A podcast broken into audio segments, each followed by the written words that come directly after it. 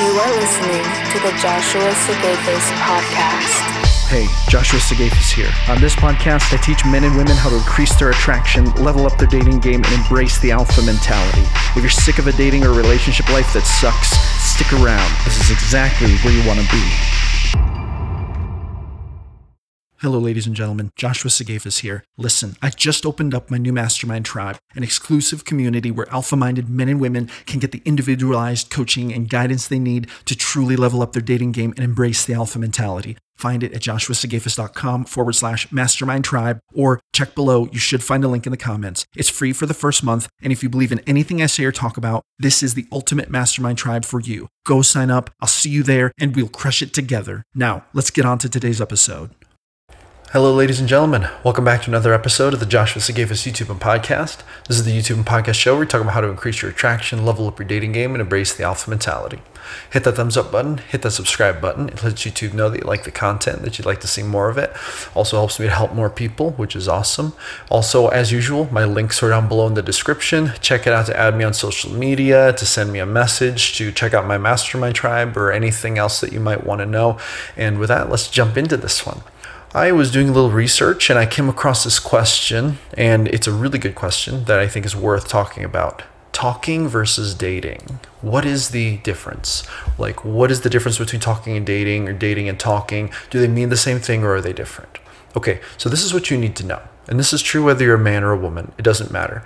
The whole process of dating is broken up into two different parts. There's what I call the pre agreement period and then there's the post agreement period. And they're separated by a conversation where you make some kind of agreement about the relationship. Now some people call this the commitment you know they'll call this the the having the talk or whatever you want to call it.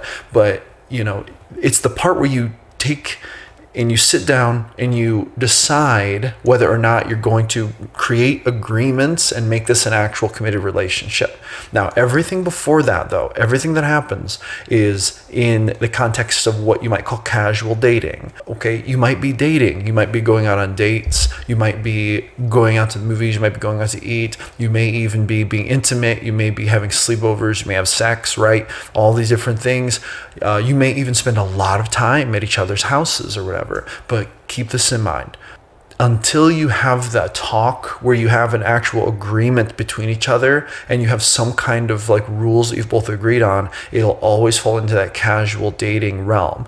And it is always going to be in the other person's best interest and in your best interest too to continue to date other people during this time, right?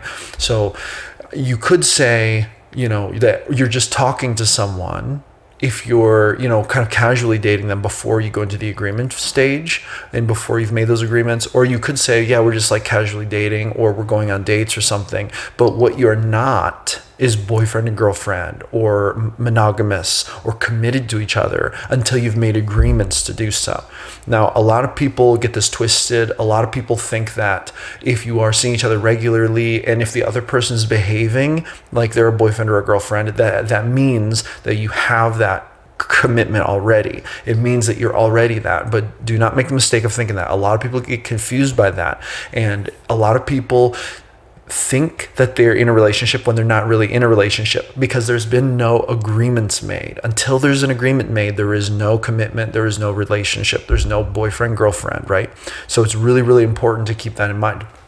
And it's also important that you can probably expect for the other person to be seeing other people and you should also be seeing other people and that's going to help you in a number of ways putting all your eggs in one basket before you've had some kind of agreement talk is generally a bad idea. For one, it kind of makes you come off as being a little desperate. And number two, it's going to make it less efficient for you to find the person who's right for you. Just because you're dating someone, having a good time with them, doesn't necessarily mean they're the right person to get into a long term relationship with, because that's a very important commitment to make to someone. Um, okay, another thing that's really important to talk about in the context of this discussion is the fact that it should always be the woman who is asking to have the talk and asking to get the man to commit to a relationship. And here's why. There's also a lot of misconceptions about this. A lot of people don't understand this. And I'm not going to go into the science too deeply, but basically, men and women have different core sexual programmings, right? They have different sexual behaviors and different mating strategies, right? And that all goes down to kind of their primary modus operandi when it comes to what they're trying to succeed in, like what they're trying to succeed to do in their lives as, as far as their mating strategy goes. And in essence, men want to mate with as many potential women as possible many you know potential high value beautiful women as possible with the kind of the evolutionary instinct to try to create as many offspring as possible so that they'll proliferate their genetic legacy and have a greater chance of you know having offspring that make it to adulthood successfully. And that means that his gene pool you know has survived another generation which is successful in the in the grand scheme of the you know the evolutionary you know process now, women are a little bit different. Women want to find the highest value man possible, and then they want to secure his genes to create very healthy babies,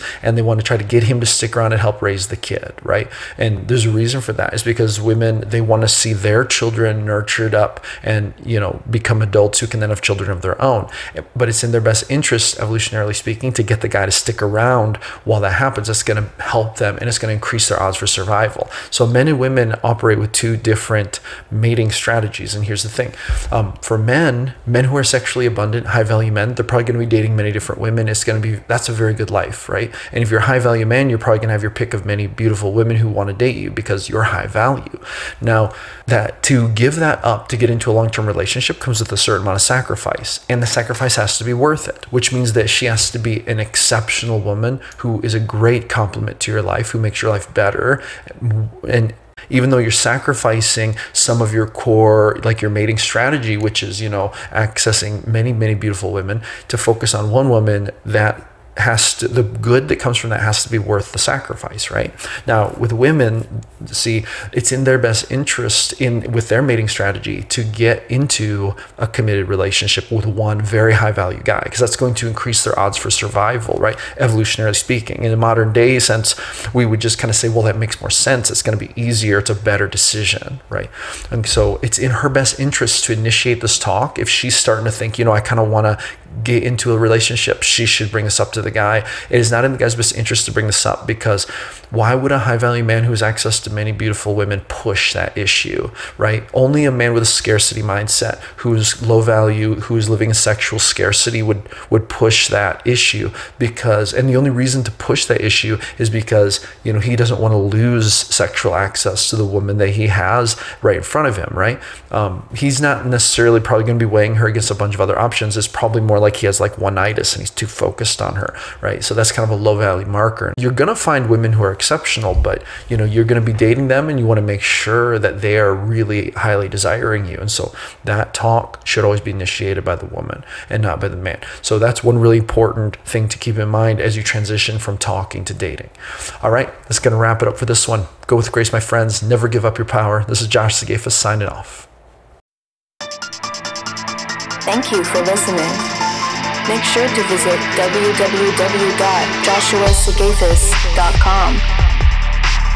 Catch you on the flip side.